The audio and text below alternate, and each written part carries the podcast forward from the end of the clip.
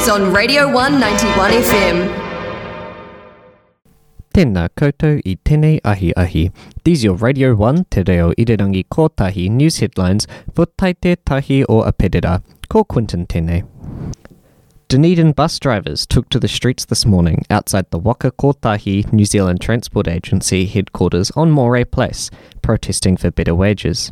The protest was organised by the Dunedin Tramways Union, which is the union for bus drivers in Ōtepoti, and First Union, the union behind the Bus Fare campaign, which saw around 120 bus drivers in Waikato refusing to charge customers to protest their low wages. According to the Dunedin Tramways Union, drivers were promised the living wage from July 1st, 2020, in the Otago Regional Council's annual plan, which was released on the 22nd of June 2020. Then, on September 12th, Minister of Transport at the time, Phil Twyford, announced that Waka Kotahi had agreed to progressively implement the living wage as a minimum base pay rate for bus drivers. However, according to the Dunedin Tramways Union, until today, most bus drivers were on, or barely on, $20 an hour. As of today, all drivers will have to be paid at least $20 an hour as a result of the minimum wage increase from $18.90 per hour.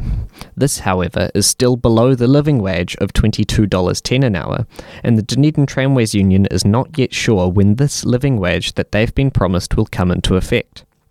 Despite criticism from figures in the business industry surrounding the minimum wage increase, the Dunedin Tramways Union called this a win for bus drivers, believing that all workers in New Zealand deserve the right to be paid a livable wage. So it's around trying to get drivers locally uh, getting paid at least the living wage.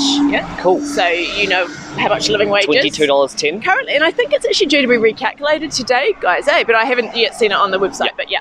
And so, how much are bus drivers paid at the moment then? Um, so I think we've said in the article it's most uh, close to the minimum wage. So I'm just trying to remember. S the ones I'm aware of are around twenty one sixty three an hour. Yeah.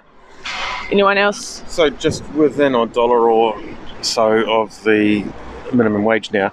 But of course, we're glad for the sake of many workers that the minimum wage has gone up today, um, and it's now snapping at the heels of typical bus drivers' wages. Yeah. And it's not that we think bus drivers should always earn more than other people on the minimum wage, but we we think that we, we're really everybody should be on the living wage. The living wage is calculated to be enough for anyone in Aotearoa to live on and to actually get ahead in life. And you know, and so many people are paid less, which is just unjust. It's just unfair. Over half of the students who entered the lottery for tickets to the Hyde Street Party missed out as the infamous Ōtepoti Street Party returns for 2021. According to Jason Schroeder, Otago University Students Association Events and Venues Operation Manager, 4,694 people entered the first lottery for tickets, of which 1,922 people were winners. Not all of the people who were successful in this first lottery ended up purchasing a ticket, however, meaning that 822 others were offered tickets in the second chance lottery. 2020 residents of Hyde Street were also offered tickets to this year's Hyde Street party, alongside the residents of Hyde Street in 2021, to make up for the fact that they missed out last year due to the COVID 19 lockdown.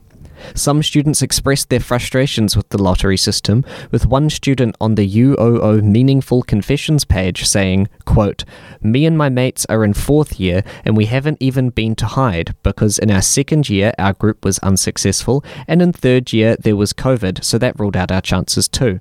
And yep, you guessed it, our group missed out again this year.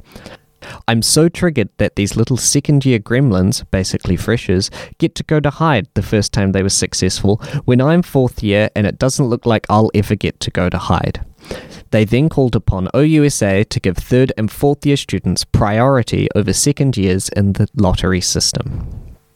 The elusive Sign Up Club held another BYO last night, this time at the Maharajas on Great King Street.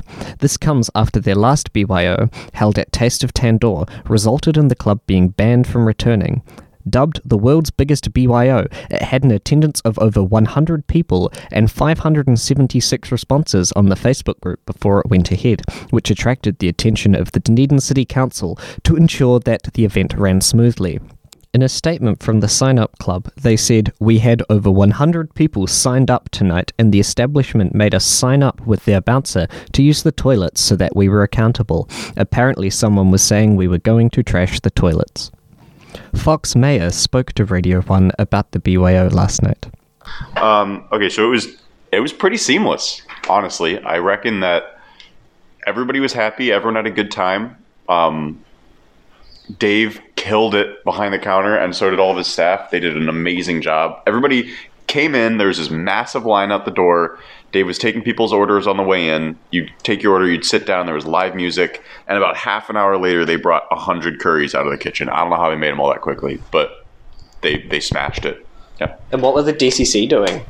I don't think anybody officially anybody official actually showed up, but Dave and staff checked everyone's IDs, gave everyone a stamp, and in case anything had gone wrong, they would have had all the precautions in place to take care of it.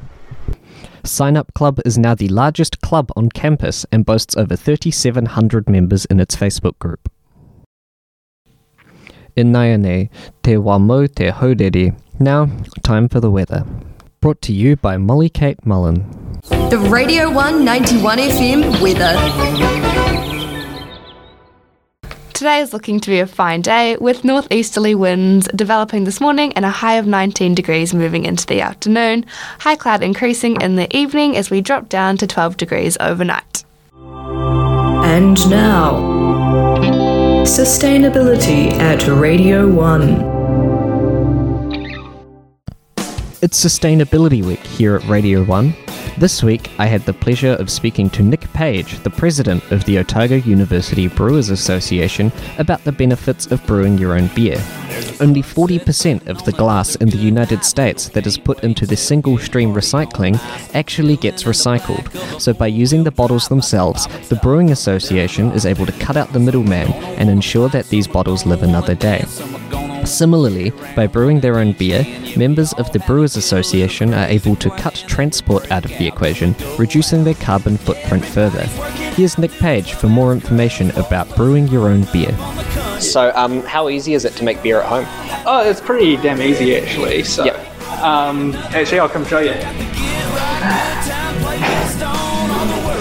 So here, um, so here's who we store fermenters. So we've got like a whole bunch here, and most of them are people doing the first time brewing. So Cool. It can be just as easy as just buying a kit, getting a plastic bucket. You don't even need the um, thing attached to it, and you can just ferment one of those as long as you just keep everything clean. But at the moment, we're trying to move away from plastic, well, because I know there's quite a bit of concern about microplastics getting into well um, people's food into the food chain supply. So we're trying to move to stainless steel. Also, they're better and last a lot longer as well. Yeah, and then we yeah we do recycle our own bottles. So part of the issue is just trying to get enough. Yep. But we but whatever bottles you drink, they've got a that can be recapped like this one. How many times could you reuse a bottle? Oh, as many as you want. Yeah. Yeah. So just as long as you keep it clean, it can be reused again and again and again. Yeah. Awesome. And how much would one of those starter kits be for someone looking to get into it? Uh, one of the kits here depends if, if you just want to DIY your own plastic uh, your own plastic fermenter. It's as much as you can get a plastic bucket. Um, you can buy a plastic bucket, but if you want to buy one through a brew shop, they do mark up the price a bit. So one of these probably costs about fifty bucks. Yep. Yeah, but then that can be used for about five years. Excellent. Um, and the weirdest thing you've ever seen beer made from? Weirdest thing I've ever seen beer made from. Um, beer itself is made mostly from grain, so you can do a whole bunch of cool stuff with grain. You can I've got one here. You can smoke it as well. Oh, yeah. Yeah. Um, but if you want, you can add a whole bunch of weird stuff to it. People, it's quite common to add honey to beer as well. Um, you can uh, add some mold to it as well, like making blue cheese. You can sour it through mold growth as well. So yeah, those are some pretty cool weird things you can do with beer. Perfect.